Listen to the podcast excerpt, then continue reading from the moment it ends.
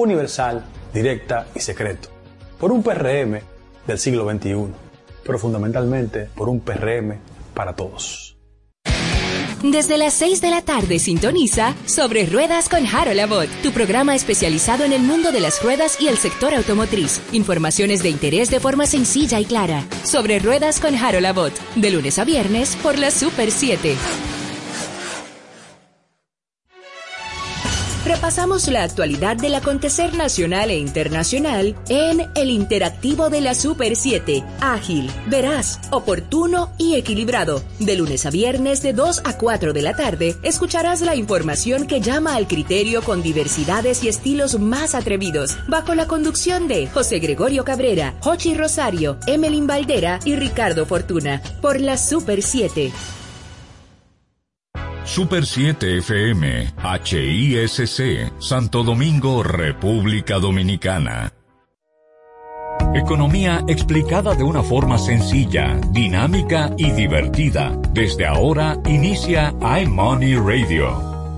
Muy buenos días a ese público que nos sintoniza. Ahora comienza su programa favorito de economía, finanzas, actualidades, iMoney Radio. Nosotros comenzando la semana con mucha energía. Ya mandamos a buscar nuestro cafecito para comenzar la semana bastante cargados. Tenemos hoy un invitado estelar que viene a conversar un poco con nosotros, sin nada más ni nada menos que el señor Pavel Isa Contreras. Hoy en verdad estamos emocionados porque él ha sido profesor de, bueno, yo creo que también tuyo, Lizardi, en algún momento, pero por lo menos de Zaire y mío fue de nuestros mejores profesores. Es una gran persona, un gran investigador. Como una groupie estoy yo aquí emocionada. Y de eso hoy vamos a hablar con él del futuro de la República Dominicana. Además de eso, tendremos en este programa unos asuntos financieros, también noticias nacionales e internacionales de como todos los días, de alto nivel. Hoy nos acompaña también nuestro querido compañero Lizardi Escalante. Buenos días, Lizardi. Buenos días. Yo estoy muy emocionado hoy. Y como un poco sobrio, porque realmente... ¿Cómo sobrio?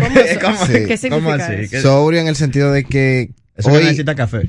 Sí, necesito café. Y aparte de eso, el tener la presencia hoy de nuestro profesor Pavel Isa, para mí es un privilegio. Porque aunque no tuve el privilegio de que me diera clases, sí asistí a muchas conferencias y charlas allá en el INTEC. Yo creo que con todo eso podemos darle inicio al programa. Así que con esto comienza iMoney Radio. Ya volvemos, no cambies el dial. iMoney Radio. Cuando me suspendieron, mamá tenía COVID. Yo no sabía lo que iba a hacer. ¿Y qué hiciste?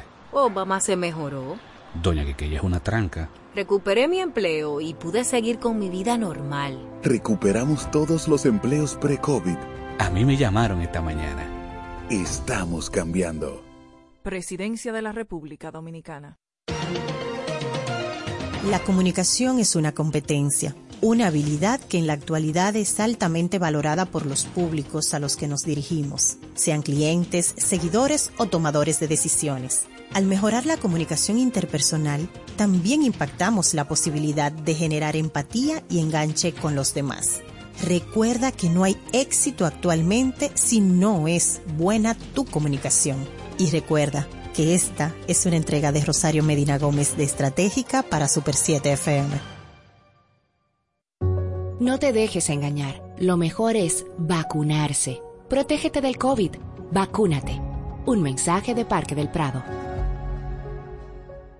Pero Silvia, ¿y ese flow? Cuéntame bien, ¿qué fue lo que pasó? Oh, es que la dueña de una empresa no puede estar abatida. ¿Dueña de empresa? ¿Ya tú no trabajas donde la doña? Muchacho, yo me metí en el programa Supérate. Entré a la escuela gastronómica y arranqué con mi negocio de cócteles. Eso vive lleno. Eso me cambió la vida y yo me cambié. Oye, pero Flow, empresaria. Supérate ha beneficiado a más de 1.3 millones de familias con subsidio y capacitación para que el cambio te toque a ti.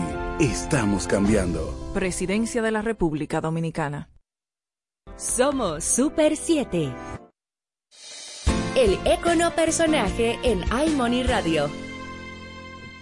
Gracias por continuar con nosotros y ahora vamos a comenzar con una conversación que nosotros tenemos varios días bastante emocionados preparándonos para esto, como le estábamos comentando antes de la pausa, ya tú sabes. No, ya que la redundancia va a caer. Sí, hoy estamos nerviosos. Estoy emocionada. Tenemos al maestro Pavel Ernesto Isa Contreras, es licenciado en Economía, profesor del INTEC. En 1988 también posee una maestría en Política Económica de la Universidad Nacional en Costa Rica y en 1994 y es doctor en Economía en la Universidad de Massachusetts Amherst en 2003. Actualmente también es funcionario público, trabaja como en el Ministerio de Planificación y Desarrollo como viceministro. Así que para nosotros es un honor tener a un catedrático, un investigador y también un funcionario de alto nivel aquí con nosotros en esta cabina. Señor Pavel, profesor, quisiéramos comenzar hablando de qué nosotros como ciudadanos, como personas que nos afecta la economía, deberíamos de esperar para este año que entra. Bueno, este año 2022 me parece que en términos generales, va a ser un año macroeconómicamente hablando, sí, claro. En el sentido estricto macroeconómico, es decir, de los grandes agregados, sí, que no es lo importante. El gran agregado es un medio para alcanzar un fin y el fin es la calidad, mejorar la calidad de vida de la gente. ¿Ya? Entonces lo que tenemos que apostar es a mejorar la calidad de vida de la gente, pero para eso es bueno tener un entorno macroeconómico bueno, saludable. Y en ese sentido yo creo que en 2022 estamos volviendo al tipo de entorno macroeconómico que teníamos previo a la pandemia. Estamos volviendo de alguna manera a la normalidad macroeconómica, que es una normalidad que en un sentido era buena y va a ser buena, es decir, estable, un alto crecimiento económico. Esto es una economía que ha sido de alto crecimiento económico a lo largo de los últimos 40, 50, 60 años, muy alto, de la más alta tasa de crecimiento económico en toda la región, con precios y tipo de cambios relativamente estables, si bien tenemos más alta inflación que en el pasado, especialmente como resultado de la pandemia y de la desestructuración de las cadenas globales de suministro y la afectación de la producción de algunos bienes primarios, pero en general va a ser un año estable. Sin embargo, también vamos a ver lo mismo que hemos visto en años anteriores, es decir, que una deuda pública que continuará pesando de manera importante, no es algo de lo cual te puedes desembarazar de la noche a la mañana. Rápido, tienes que es más a mediano plazo, un tipo de cambio y una inflación que van a ser, especialmente en la segunda parte del año, van a ser contenidas sobre la base de una política monetaria contractiva que genera un endeudamiento del Banco Central importante, porque la forma en que el Banco Central seca la economía de dinero es pidiendo prestado a la gente, claro, ofreciendo títulos atractivos, y entonces eso le permite retirar de circulación pesos, y eso acrecienta la deuda del Banco Central. Es decir, que tenemos ese escenario en el cual tenemos crecimiento y estabilidad, pero con costa ciertas restricciones, con un costo de deuda importante. Esto no podemos pensar que en 2022 se va a repetir el extraordinario año macroeconómicamente hablando que fue 2021, con una tasa de crecimiento del 12%, por encima del 12%, con una recuperación impresionante del nivel de empleo total. Si bien hay que reconocer que la composición de ese empleo no es la mejor, es decir, porque lo que aumentó más velozmente en el empleo fue el empleo informal, y por lo tanto la composición del empleo formal e informal, si bien el total de empleo ya es superior ahora a los niveles previos a la pandemia, la proporción de empleo informal con respecto al formal subió. Okay. Claro, es normal que el empleo informal crezca más velozmente, porque es más barato crear un empleo informal. Claro. Eso es, comenzamos a trabajar y ya no hay que hacer ningún papeleo ni nada. Pero en un empleo formal, no solo el papeleo, la inversión que implica tanto los procesos formales, como tú bien dices, pero también los recursos que hay que que hay que buscar para crear un empleo, digamos, formal, más decente, que suele ser más decente, más digno que un empleo informal. No siempre es así, pero en promedio es así, un empleo más estable, de más calidad, digámoslo así, no sino de más calidad. Entonces, no vamos a ver repetido ese año un déficit mucho menor al nivel originalmente pensado, que fue en 2021.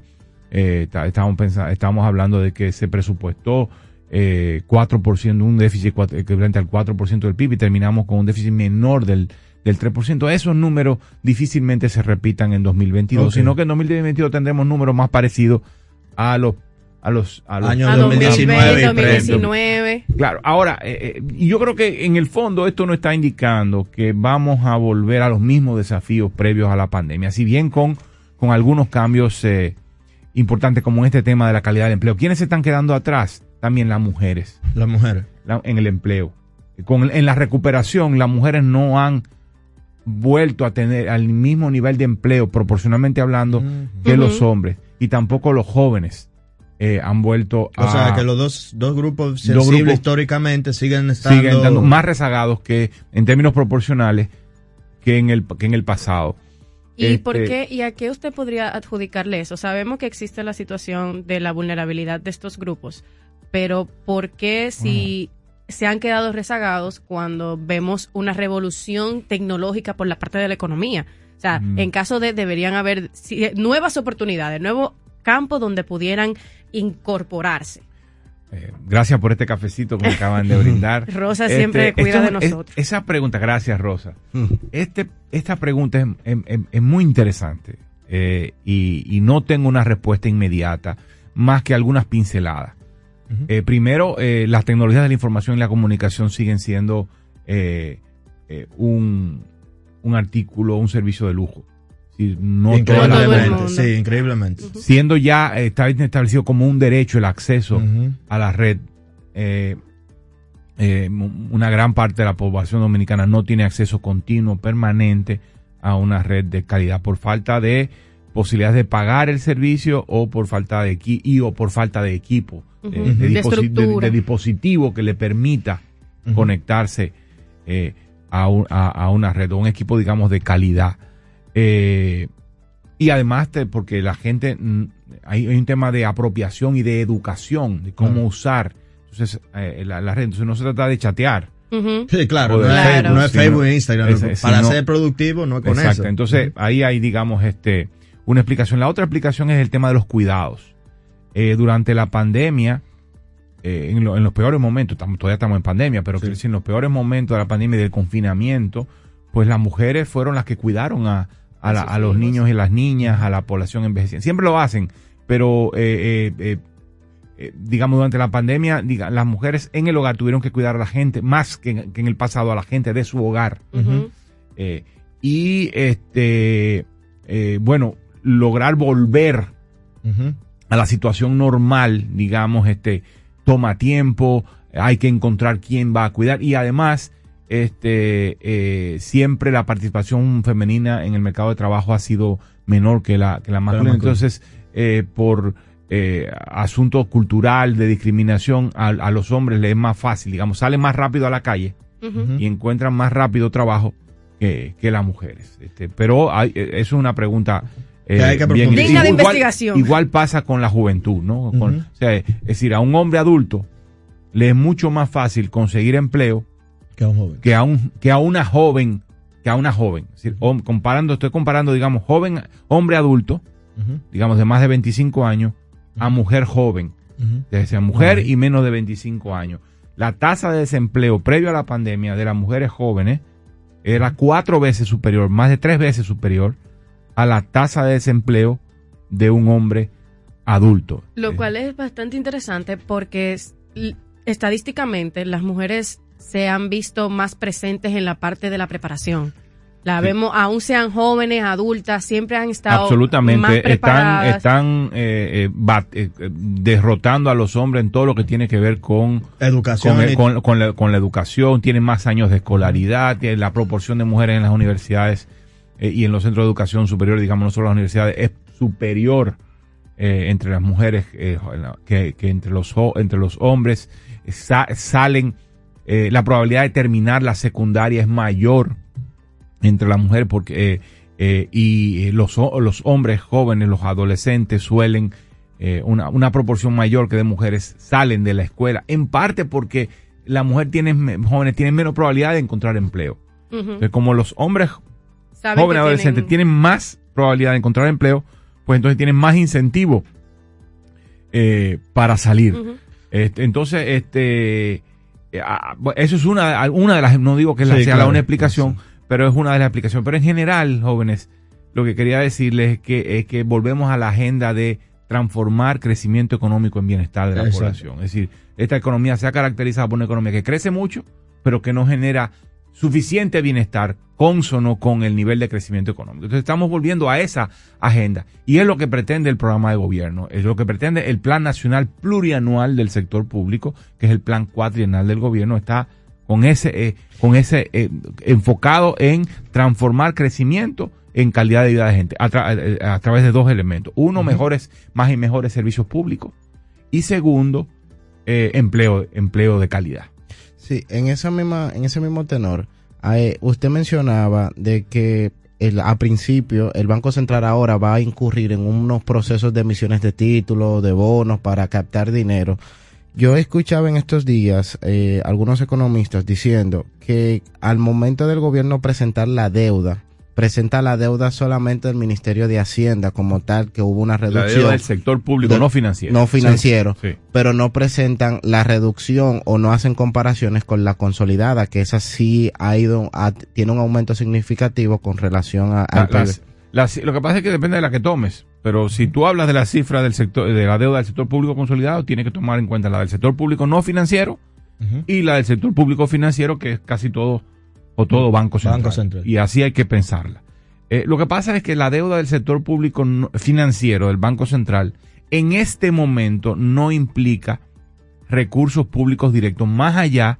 O sea, la deuda del sector público no financiero, es decir, del gobierno central y las entidades autónomas descentralizadas, esa deuda implica erogación directa del gobierno para pagar intereses y amortización de capital. Uh-huh. En el caso de la deuda del Banco Central no implica eso en forma directa.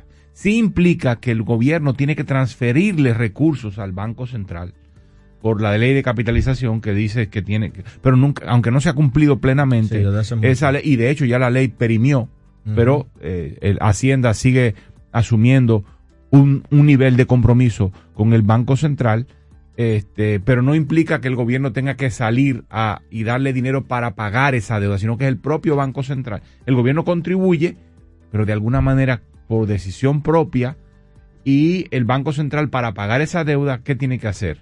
Emitir deuda. Más, es decir, endeudarse para pagar deuda. Y en usted menciona... Entonces efectivamente tienes que tomar en cuenta las dos deudas, pero la que te drena recursos directamente fiscales es la deuda del sector público no financiero. Para que la gente entienda un poco más, porque usted hizo el trade-off, la contraparte entre aumento de la deuda y la inflación. Nosotros entonces para el próximo, usted mencionó que en este año, a mediados del final del año, pudiéramos ver un control de la inflación. Todavía estaremos viendo entonces, según lo que usted menciona, una inflación campante a este inicio, o pudiéramos ya esperar que comience a calmarse. Mira, a mediados del año pasado decíamos que en el segundo semestre del año ya esperaba que a finales del año, o sea, es un fenómeno. Es un fenómeno que realmente nadie o muy pocas personas previeron que es temporal. Yo, uh-huh, no tengo la menor duda que es temporal. El problema es que cuando tú dices temporal, ¿qué significa temporal? 2 claro, años. ¿Cuál es el tiempo? Bueno, 4. Sí, ¿cuál es el tiempo? Efectivamente, y estamos sorprendidos de cuán duradero ha sido este efecto. Nadie, o casi nadie, esperaba que fuera tan duradero, lo que da cuenta de la profundidad del golpe de la pandemia, uh-huh, sobre las cadenas de abastecimiento y la capacidad, uh-huh, productiva. Es decir, esto fue una pandemia destructiva, uh-huh, del aparato productivo a nivel mundial. Claro. Entonces, ahora se ha recuperado la economía sobre la base de muy intensos estímulos fiscales y monetarios. La demanda se ha reactivado a un nivel muy, muy alto, uh-huh, pero la capacidad de oferta no estaba allí para responder, y por lo tanto los productos algunos productos básicos fundamentales escasean, incluyendo el petróleo. En este momento la capacidad de producción de petróleo no se ha recuperado tan velozmente, las cadenas de suministro y de abastecimiento de los puertos no han podido recuperarse. En Estados Unidos las empresas están teniendo problemas para conseguir trabajadores y trabajadoras. Uh-huh. Hay una actitud distinta de los trabajadores. Eso es otra cosa. Sí, que hace que la capacidad productiva no sea tan grande. Por eso los puertos han tenido más problemas para conseguir. Además de que en algunos sitios han habido rebrotes importantes que ha obligado a un reconfinamiento parcial que limita la capacidad de los puertos y de las empresas de transporte de contratar personal o de tener el personal aglomerado. Entonces tienen que separarlo y eso limita la capacidad productiva. Entonces todo eso está generando unas presiones inflacionarias importantes. Eso no significa que estamos viendo unas presiones inflacionarias del tipo que vimos en los 70. Uh-huh. No creo que ese sea el caso. Pero hay algunos elementos comunes con los estímulos monetarios y fiscales, como en los 70, están ahí, pero han sido estímulos temporales. Por eso los bancos centrales ahora están pensando cuándo empiezo a quitar los estímulos. Ya la República Dominicana y otros países de la región empezaron a quitar los estímulos. Los bancos centrales de los países desarrollados todavía no toman la decisión porque tienen miedo de que sea muy pronto y que la recuperación no termine consolidándose. Yo creo que eso es un riesgo importante que hay. Es decir, que tú empieces a retirar los estímulos y que para calmar la inflación, pero entonces te queda a mitad de camino en el tema de empleo. No es el caso de Estados Unidos, que yo creo que ya está, ya se ha recuperado, y además el nivel de empleo. O sea, cuando tú ves a empresas luchando por conseguir trabajadores y trabajadoras para contratar, es que tú tienes una situación de empleo ya bastante consolidada, bastante buena. Entonces ahí es que está el asunto. Cómo tú retiras los estímulos y no sacrifica la recuperación. En el caso de los países nuestros estímulos monetarios, aunque tú los quites, en lo inmediato no va a tiene poco efecto sobre la inflación, porque la mayor parte de la inflación es importada. Lo que yo pienso es que las autoridades están pensando en quitar los estímulos ahora para que tenga efecto en el segundo semestre del año, de tal manera que al tiempo que es lo que se espera, bajen las presiones inflacionarias internacionales porque las cadenas de suministro se normalicen, la producción del petróleo se normaliza, aunque nunca uno sabe qué va a pasar con el petróleo. El petróleo es lo más impredecible que hay. 100%. ¿Ya? Pero que, digamos, que cualquier presión inflacionaria de origen doméstico no esté presente en el segundo semestre. De tal manera que tanto las externas como las internas en el segundo semestre bajen. De tal manera que vamos a ver un primer semestre todavía con presiones inflacionarias. Es lo que se espera, es lo que dice la literatura, todos los que están escribiendo y los expertos que están escribiendo, pero se espera que a partir del segundo semestre estas presiones bajen. Estamos hablando con el economista Pavel Isa Contreras, académico, investigador de larga data. No por viejo. Y viceministro del Ministerio de Desarrollo. Economía, Planificación y Desarrollo.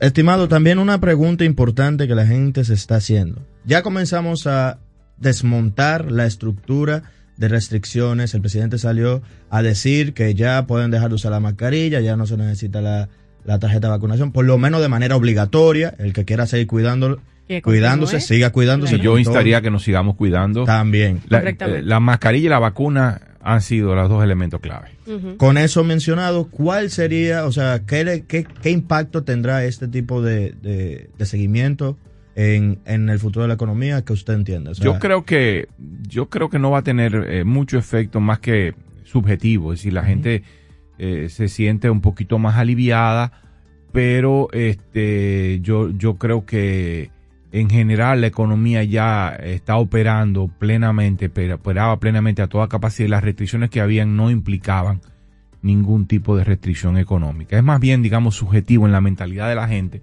Calmar. Pero al mismo tiempo que sea la propia gente que tome dejarle a la propia gente que tome la decisión sobre cuidarse. De tal manera que yo no pienso que la medida tenga efectos económicos importantes, a menos que uno piense que el efecto psicológico tiene un efecto en el consumo, quizás estimula un poco más el consumo. Pero eso también entraña sus riesgos. Uh-huh. Si te quitas la mascarilla y andas libremente por ahí, pueden generar contagiar. Algunos contagios. Yo espero que no sea un rebrote como el que acabamos de ver, uh-huh. o cualquier rebrote que sea menos intenso y al mismo tiempo menos implicaciones para la salud de las personas.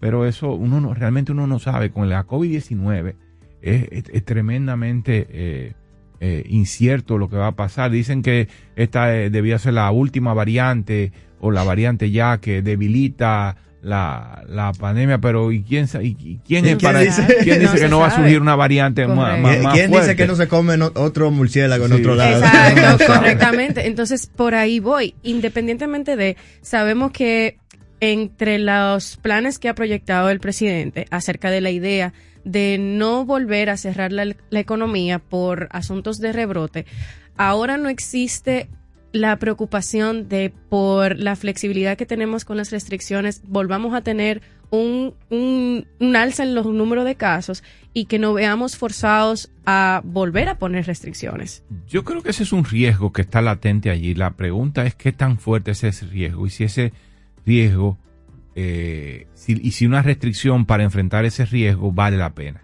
Yo creo que lo que el presidente y el gobierno han decidido es si no vale la pena. Uh-huh. El riesgo que nos enfrentamos versus el paro de la economía. Exacto, o restringir la economía. Entonces es mejor enfrentarse a las consecuencias de cualquier rebrote y cualquier situación de afección a la salud y utilizar instrumentos no restrictivos como el uso de mascarilla voluntario, uh-huh. que la gente se dé cuenta que es importante usarla y que la gente se dé cuenta que es importante vacunar antes que restringir la economía y las actividades económicas. Esa es la decisión. Yo creo que, repito, todos los países están caminando en esa dirección, pero sin duda que representa un riesgo y creo que lo que debemos hacer todos y todas es ponernos la mascarilla y vacunarnos.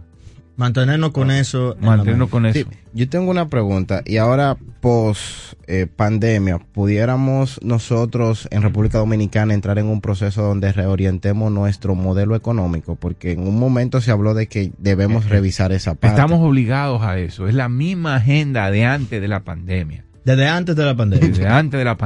Continuamos y nada pasó. Necesitamos generar un modelo económico que combine dinamismo en el crecimiento, pero un dinamismo que genere más empleos de calidad y al mismo tiempo genere una capacidad del Estado a través de los impuestos y no de otra manera, uh-huh. para que ese Estado tenga la capacidad de proveer servicios públicos de calidad. O sea, la forma en que tú transformas crecimiento en bienestar de la gente es que las personas cada vez tengan acceso a empleos de más calidad, significa más seguros y mejor remunerados, por una parte. Y por otra parte, que la gente tenga acceso a servicios públicos de calidad, salud, educación, seguridad pública, justicia, protección del medio ambiente, para poner agua potable, energía. Uh-huh, uh-huh. Ese digamos, es el desafío. Ahora, ¿cómo tú reorientas la economía la economía en el sentido de cómo tú la haces que genere empleos de más calidad? Primero, con política de desarrollo productivo, ¿sí? De transformación industrial y de transformación agrícola, por una parte. Y por otra parte, con servicios públicos que te garanticen, que te contribuyan, digámoslo así, a mejorar las habilidades de las personas para que encuentren empleo en esa economía que se está transformando y que está demandando fuerza de trabajo de más calidad, ¿no? Y luego está todo el tema de los servicios públicos, además de educación, de los servicios públicos básicos como agua, como salud o justicia, ¿no? Entonces, el modelo implica eso, implica pensar en nuevos sectores productivos, transformar las empresas, que crezcan las empresas, que se creen más empresas, y que se creen, pero con empresas que generen más empleos de más calidad y por lo tanto más intensiva en capital, más intensiva en conocimiento, que es lo que te va a permitir competir en los mercados internacionales, lo que te va a permitir competir con las importaciones, por una uh-huh. parte, y por otra parte un Estado más capaz. Exactamente. Pero eso no se logra si tú no tienes también una ciudadanía mucho más activa y presionando continuamente para que el gobierno responda a las demandas. Tú necesitas eso. No, los gobiernos no van a responder porque los funcionarios que están ahí son buena gente, claro, o somos buena gente. Eso no es verdad. No, los gobiernos y los estados se van transformando y van mejorando cuando tú tienes una ciudadanía continuamente presionando por ejercer sus derechos. El derecho a una vida con seguridad, significa una presión continua para que la policía funcione, una presión continua para que la justicia funcione. La gente vive con más calidad cuando está libre de contaminación. Eso significa estar presionando continuamente a las autoridades para reducir la contaminación por basura, servicios municipales, o depredación de los bosques para que haya agua limpia, o contaminación por el ruido. Es decir, nosotros no podemos esperar que los partidos y los presidentes, cuando lleguen, sean salvadores. No, somos nosotros como ciudadanos que nos vamos a salvar a nosotros mismos, generando la presión sobre quienes toman decisiones. Profesor, ya para también ir tocando el último tema que entiendo que le puede llamar mucho la atención a los que nos escuchan, es ¿qué esperar sobre el tipo de cambio de la República Dominicana? Yo creo que ahí no va a haber mucho problema. Si estamos hablando de una economía que, por una parte, las exportaciones están creciendo de manera significativa y se están reorientando cada vez más hacia zona franca. Es decir, las exportaciones de zona franca están creciendo a una velocidad más acelerada que las exportaciones nacionales, aunque las exportaciones nacionales también crecen. Entonces, y en parte ha sido un fenómeno post-pandémico. No sé si podemos hablar todavía de eso. Ya podemos hablar de eso. Yo creo que sí, creo que sí. Pero es un fenómeno de 2021 en adelante, en donde se está viendo un dinamismo intenso en exportaciones de zona franca. Eso está generando una fluidez de divisa, un ingreso de divisa importante. Por una parte. Por otra parte, el turismo se está recuperando. Ya el turismo está con niveles similares a los vistos antes de la pandemia, en los últimos meses del año pasado. De hecho, los últimos meses del año pasado fueron el mejor último trimestre en términos del número de arribo de turistas que haya tenido el país en su historia. Claro, eso es en número de arribo de turistas, no en términos de los ingresos necesariamente, porque los ingresos tienen que ver con el precio, y para que haya habido esa recuperación, ¿qué tuvieron que hacer los hoteles? Tuvieron que bajar los precios especiales. Exactamente. Entonces, pero ya uno va a ver que seguro en 2022 los precios se van a recuperar, y mucho más. Y eso nos va a afectar a nosotros los que usamos los servicios turísticos domésticos, también nos van a subir a nosotros. Pero las remesas continúan, aunque se esperaría que bajen un poco, porque bueno, las ayudas federales estadounidenses deberán cesar, pero van a seguir, digamos, y además con un mercado laboral en Estados Unidos tan activo y tan intenso, tan tenso, porque las empresas no encuentran personas para emplear. Eso implica que los salarios van a subir, están subiendo, y eso va a implicar también más remesas. Y el Banco Central finalmente tiene $12 mil millones de dólares, más de $12 mil millones de dólares en reserva. No sé si ahora han bajado por debajo de los 12 mil. Pero estamos hablando de una cantidad de reservas significativa que va a contribuir, y además una política monetaria muy activa, donde uno la ve ya mucho más acelerada, que va a contribuir a una estabilidad del tipo de cambio. Por ahí no van a venir presiones inflacionarias por el tipo de cambio. Las presiones, claro, está el otro tema, el petróleo. Si tú tienes más divisa, pero también tú tienes una demanda de divisa más fuerte. Es decir, ahora mismo por donde pinta la factura petrolera es por $5 mil millones de dólares. En el nivel más bajo de precio de petróleo que tuvimos durante el gobierno pasado, estamos hablando de que fue de $2.500 millones de dólares. Ahora tú te vas a tener que buscar $2.500 millones de dólares, más el doble más, casi, para tú poder pagar el mismo, digámoslo. No sé si la misma, pero digamos en principio, probablemente un poco, casi la misma, digamos, quizá un poco más, de la misma cantidad de petróleo. O sea, y eso es puro y simplemente que vas a tener que pagar más y te sale más divisa, pero también estás generando más divisa y tienes unas reservas que te van a permitir defender el tipo de cambio. Yo ahí no tengo mucha preocupación. Donde yo veo preocupación Bueno, y vamos a ver un tipo de cambio probablemente deslizándose normalmente, 3% anual, 2.5, 3, quizás un poquito por encima de 3, donde sí vamos a ver presiones continuas en el lado de las precios internacionales. Esperamos, como dije hace un rato, que a partir del segundo semestre del año eso se calme un poco, pero repito, uno no sabe qué va a pasar con el precio del petróleo. Bueno, estimado Pavel Isa, muchas gracias por habernos acompañado. Nuevamente, siempre es un placer tenerlo exponiendo para nosotros. Ya nuestros queridos oyentes saben que, y esperamos que se entienda, que usted es un aliado de nosotros, ha sido profesor de muchos de los miembros de este grupo y se le tiene mucho aprecio y admiración. Muchas gracias y estaré disponible para ustedes. A todos ustedes que nos escuchan, ya escucharon a nuestro querido profesor Pavel Isa Contreras, que más adelante tendremos mucho más de sus presentaciones. Sigan aquí con nosotros en iMoney Radio. Ya volvemos, no cambies el dial. iMoney Radio. Pero Silvia, ¿y ese flow? Cuéntame bien, ¿qué fue lo que pasó? Oh, es que la dueña de una empresa no puede estar abatida. ¿Dueña de empresa? ¿Ya tú no trabajas donde la doña? Muchacho, yo me metí en el programa Supérate. Entré a la escuela gastronómica y arranqué con mi negocio de cócteles. Eso vive lleno. Eso me cambió la vida y yo me cambié. Oye, pero Flow empresaria. Supérate ha beneficiado a más de 1.3 millones de familias con subsidio y capacitación para que el cambio te toque a ti. Estamos cambiando. Presidencia de la República Dominicana. Lo que escribes en las redes sociales, si daña o lesiona la imagen o reputación de alguien o de una marca, puede tener consecuencias legales. Cuando vayas a expresar o dejar un comentario en un medio de comunicación, detente a pensar si eso es falso o real. Y si vas a detractar, ¿qué imputación legal puede conllevar? En República Dominicana, cuando se daña la imagen deliberadamente de alguien o de algo, se sanciona a través de las figuras de difamación e injuria, estipuladas en el Código Penal y en la Ley 6132 de Libertad de Expresión.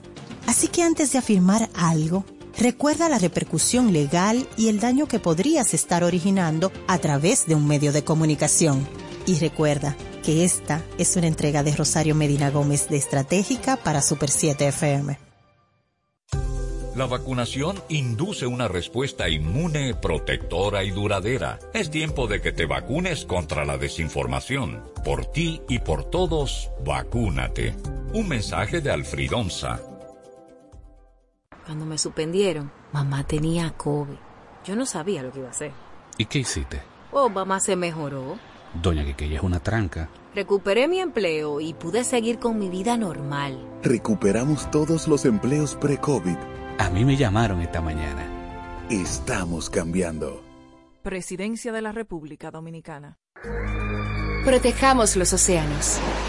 Según estudios de la ONU, el impacto de la contaminación del plástico en el océano gasta unos 13,000 millones de dólares al año, incluidos costos de limpieza, pérdidas económicas para el sector pesquero y otras industrias. Nuestros océanos, nuestro futuro. Un mensaje de la Super 7. Información directa al servicio del país. Las últimas noticias sobre finanzas, economía e inversión en Pulso Económico. Continuamos en el día de hoy, chicos. Tuvimos un fin de semana bastante interesante por muchísimas declaraciones que se dieron, tanto yo puedo decir análisis que se han hecho a nivel de proyectos, pero una de las que más ha llamado la atención y yo creo que es importante para este sector ha sido la advertencia que ha hecho Kiko Tabar a los dueños de banca. Y es que él habla de que él no va a seguir el mismo camino que ellos o que se ha continuado en el sector de bancas y que él está dispuesto a, parafraseando todo lo que él dijo, porque hay que omitir algunas palabras, pero hay que censurarla. Pero él decía que él no, que a él nadie lo va a hacer continuar en macuteo y que él está de una manera honorífica y en la dirección de casino y que él está dispuesto a organizarlo y que si no, él entonces pues él deja eso y se va para su casa muy tranquilo. Que él no necesita eso. Entonces, estas declaraciones vienen a raíz de una reunión que se sostuvo en el cual se se grabó básicamente las declaraciones. Él habla de que el método tradicional no funciona y que él no va a seguir con el término que lo utilizó era el macuteo y cogiendo cuartos por debajo, porque básicamente él dice, aquí o nos organizamos todo o paramos esto, porque esto no puede seguir así, a raíz de un fraude que hubo recientemente en una de las loterías privadas.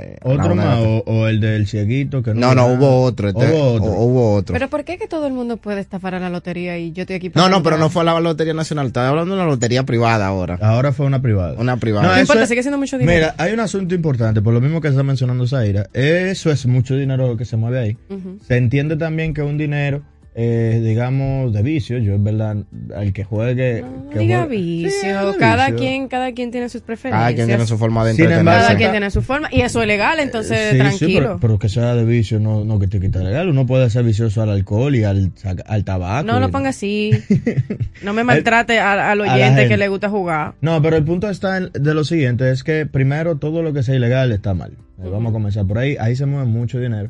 Y también es un sector que se puede dar mucho al lavado de activos, o sea que es un sector que se tiene que organizar y se tiene que buscar la manera en que se presente correctamente y que tenga la confianza de las personas también, porque al final, como le menciono, en sí no será un sector que se pueda ver muy afectado por la parte de la confianza, sin embargo, es un sector que puede traer tanto beneficios como problemas a ciertos entornos.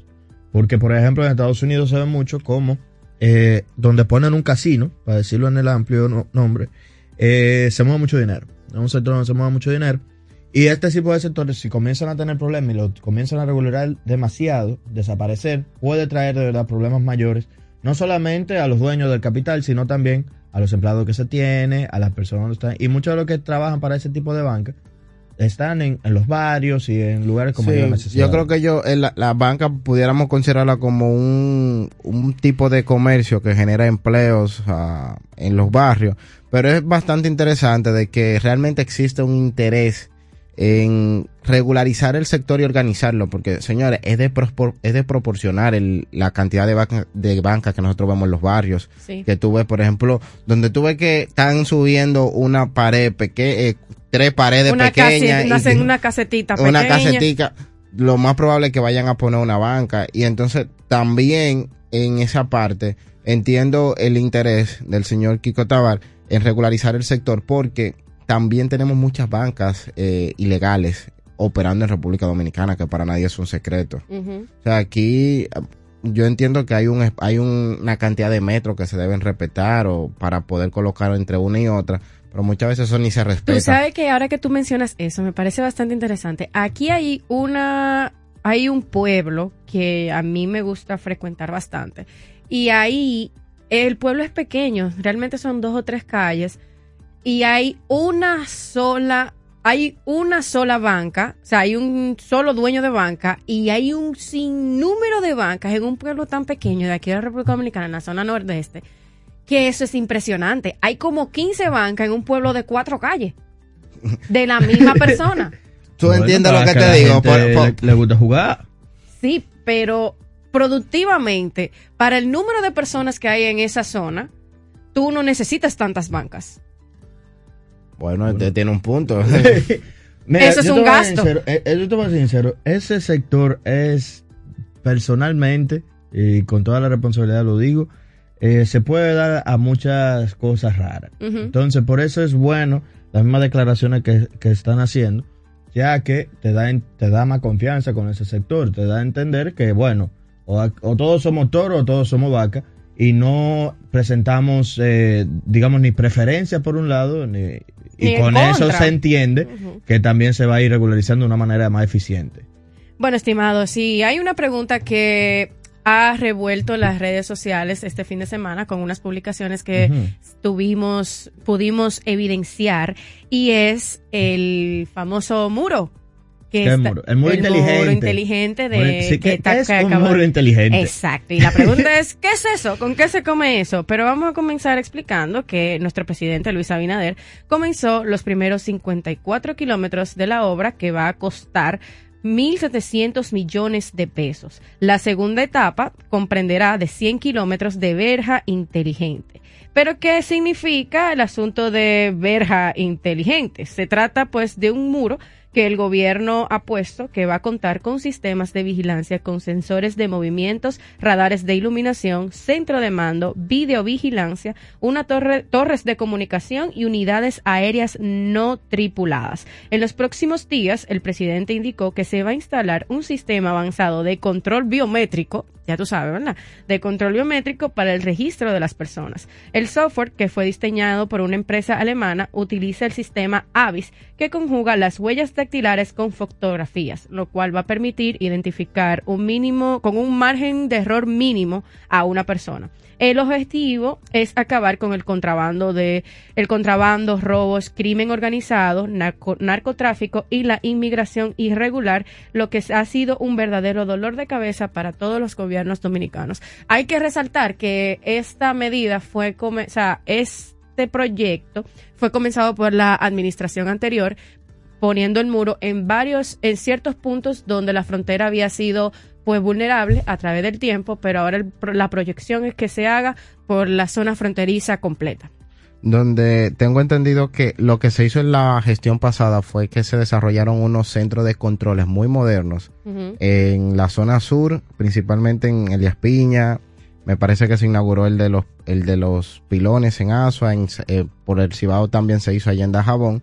Y ya ahora sí estamos teniendo lo que básicamente una propuesta que viene desde hace 8 años, que fueron reconocidos los pinchos ahí por ser los abanderados, en que se construyera un muro, o sea, algo que pudiera servir de contención y también establecer, oye, el límite de República Dominicana es este. Ajá. Y es una propuesta que nosotros saludamos y estamos totalmente de acuerdo. No, en verdad es importante este tipo de asuntos, no tanto, porque muchas veces uno piensa en muro, y uno piensa solamente en que Donald Trump y que pasar ilegales y ese tipo de cosas. Y discriminación. Y los dominicanos son racistas, ajá, porque se van por la vertiente, siempre se van por la tangente. Pero sí es importante saber que todos los países protegen sus fronteras. Claro. De una manera tal que la gente no esté trayendo cosas que no están regularizadas. Miren, uno solamente, como normalmente hablamos, solo piensa de que una persona haitiana pase por ese camino a pie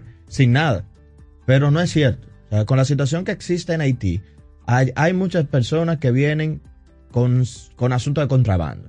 Digamos, vamos a decir que fuera de la droga, que eso existe tanto de este lado como de aquel lado, también pueden venir con, digamos, plantas, con animales que pueden traer daño a la biodiversidad de nuestro lado del país. Porque aunque seamos un país, digamos, o una isla en la cual compartimos mucha biodiversidad muy parecida, puede ser que por estar trayendo de manera irregular y a lugares que no debería de estar cierto tipo de plantación o cierto tipo de fauna, puede hacerle un daño importante a un sector que ya está debilitado, porque nosotros sabemos también que la frontera es un lugar donde en la República Dominicana siempre se ha presentado como bien en necesidad, digamos.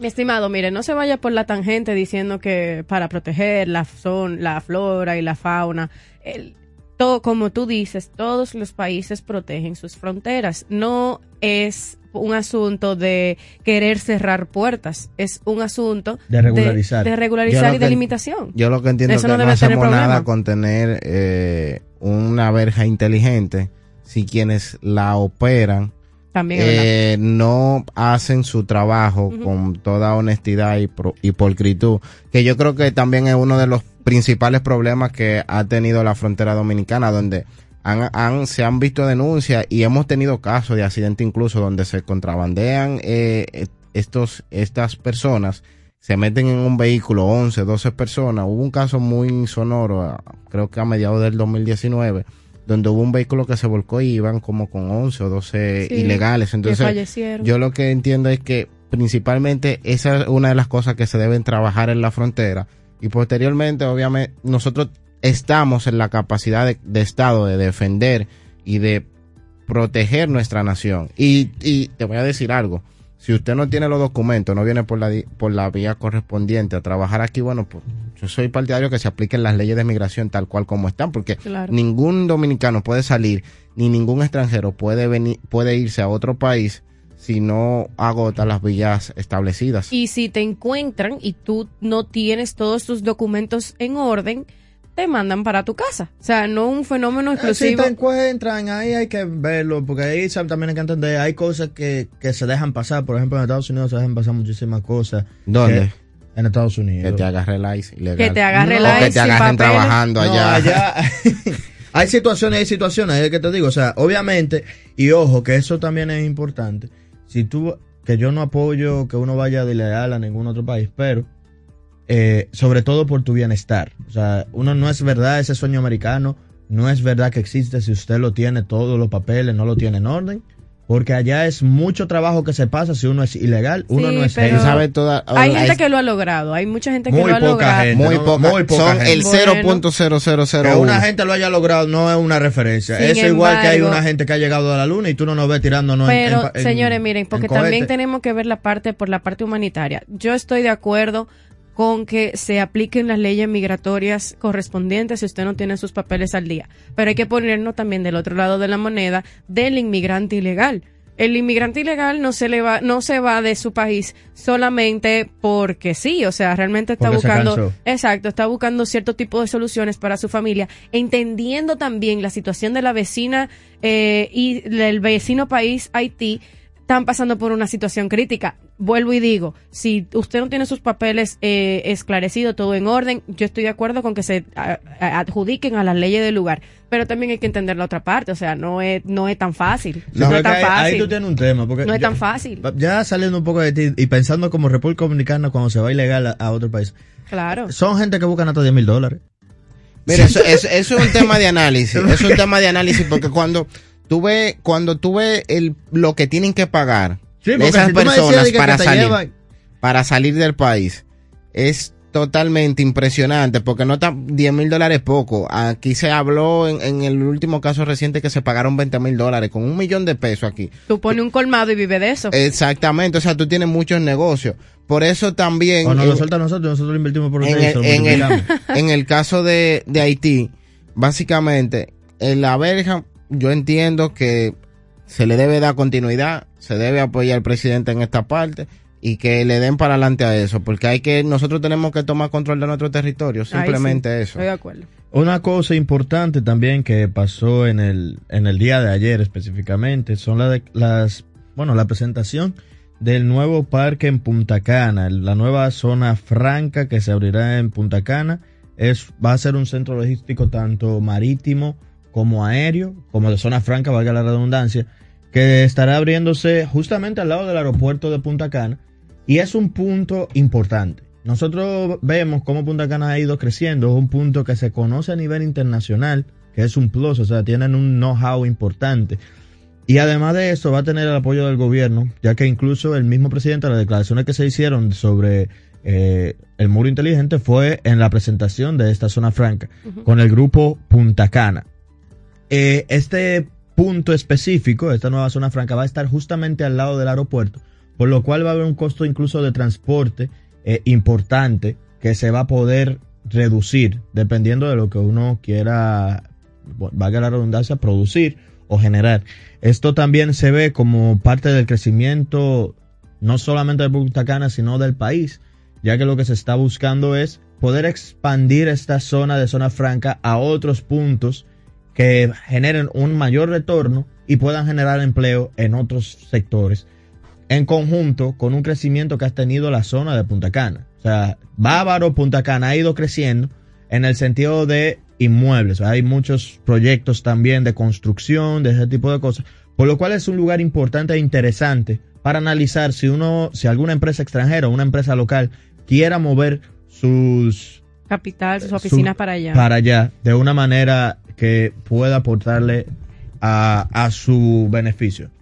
No sé si nuestro querido aduanero tenga alguna opinión al respecto. Yo creo que es importante esto porque en Punta Cana se da un fenómeno interesante en cuanto al tema de manejo de aduanas, que solamente se tiene el aeropuerto. Obviamente sí hay almacenes logísticos que operan allá, pero que ahora se lleve un centro logístico que tenga un puerto, Yo creo que es bastante significativo para la zona, y nosotros que tenemos algún tipo de relación con algunos comerciantes de allá que realizan importaciones de productos que se consumen en los hoteles, muchas veces es un poco traumático, porque imagínate tú tener que trasladar un contenedor que debe tener una cadena de frío bastante cuidada, desde Jaina, Punta Cana, todos los riesgos que conlleva, sí. Que no es solamente, yo lo veo importante por las empresas que están en la zona, que eso le va a dar un crecimiento mayor, y también por la misma zona, aparte de la zona franca, porque ya las zonas francas operan, y yo entiendo que particularmente tengo una opinión divergente en esa parte, donde creo que hay otras zonas de República Dominicana que sí necesitarían mejor que se lleven allá otras zonas francas. Mayor inyección de dinero.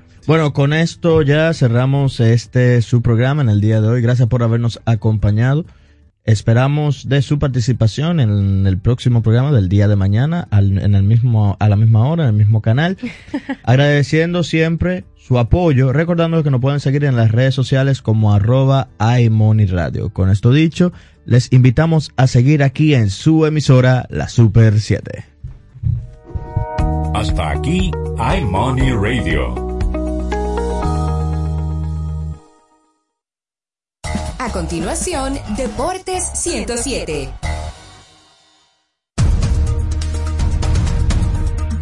LeBron James se encuentra con Jordan en el All-Star y expresó: "Siempre quise ser como él". Y ahora las noticias del portal Super7fm.com. Abrimos con los deportes. LeBron James y Michael Jordan se encontraron en uno de los instantes más comentados de este All-Star, y tras el partido, la estrella de los Lakers explicó lo importante que ese momento fue para él. "No quería perder la oportunidad de dar la mano al hombre que me inspiró a lo largo de mi infancia", dijo LeBron James. Como última información, pasamos a Madrid. El italiano Francesco Pecco Bagnaia renovó por otras 2 temporadas, hasta finales de la temporada 2024, por el equipo Ducati Corse, según confirman desde la fábrica italiana. Para ampliar los detalles de este boletín de noticias, visite nuestro portal super7fm.com. Somos Super 7. El PRM es una escuela de democracia. Y así la construimos, porque el viejo partido dejó de serlo. Por eso, todos aprendimos a que los procesos de convención interna sean universal, directo y secreto, como nos enseñó el doctor José Francisco Peña Gómez. Por eso, el próximo domingo 20, en el Hotel Lina Barceló, te invito a que comparta con nosotros ese deseo, que la próxima convención sea, al igual que lo soñó el doctor Peña Gómez, universal, directa y secreto, por un PRM del siglo XXI, pero fundamentalmente por un PRM para todos.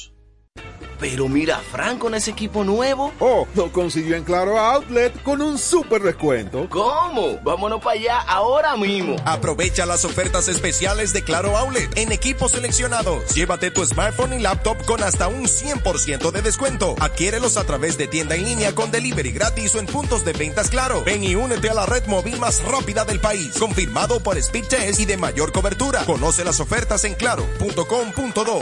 En Claro, estamos para ti. Cuando me suspendieron, mamá tenía COVID. Yo no sabía lo que iba a hacer. ¿Y qué hiciste? Oh, mamá se mejoró. Doña Quiqueya es una tranca. Recuperé mi empleo y pude seguir con mi vida normal. Recuperamos todos los empleos pre-COVID. A mí me llamaron esta mañana. Estamos cambiando. Presidencia de la República Dominicana. El protocolo nos habla de códigos, que significan mensajes y de formas que debemos guardar. Todos comunican algo respecto de cómo debemos actuar y comportarnos como actores en espacios de la sociedad. Conocer las reglas protocolares proyecta un mensaje positivo acerca de nuestra educación o de nuestra valoración por respetar los parámetros establecidos. Si respetas las normas protocolares, los demás podrán tener una buena percepción de tu persona. Y recuerda que esta es una entrega de Rosario Medina Gómez de Estratégica para Super 7 FM. Super 7 FM, HISC, Santo Domingo, República Dominicana.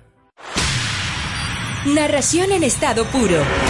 Un encuentro para todo amante del deporte, aderezado con los análisis y comentarios de Melvin José Bejarán, Víctor Báez, Alex Luna y Aquiles Ramírez. Los batazos, las atrapadas, los puntos de partida, los touchdowns, las vueltas rápidas, goles, noqueadas y mucho más. Desde ahora, inicia la cita de la Radio Nacional en directo con Deportes 107 por la Super 7.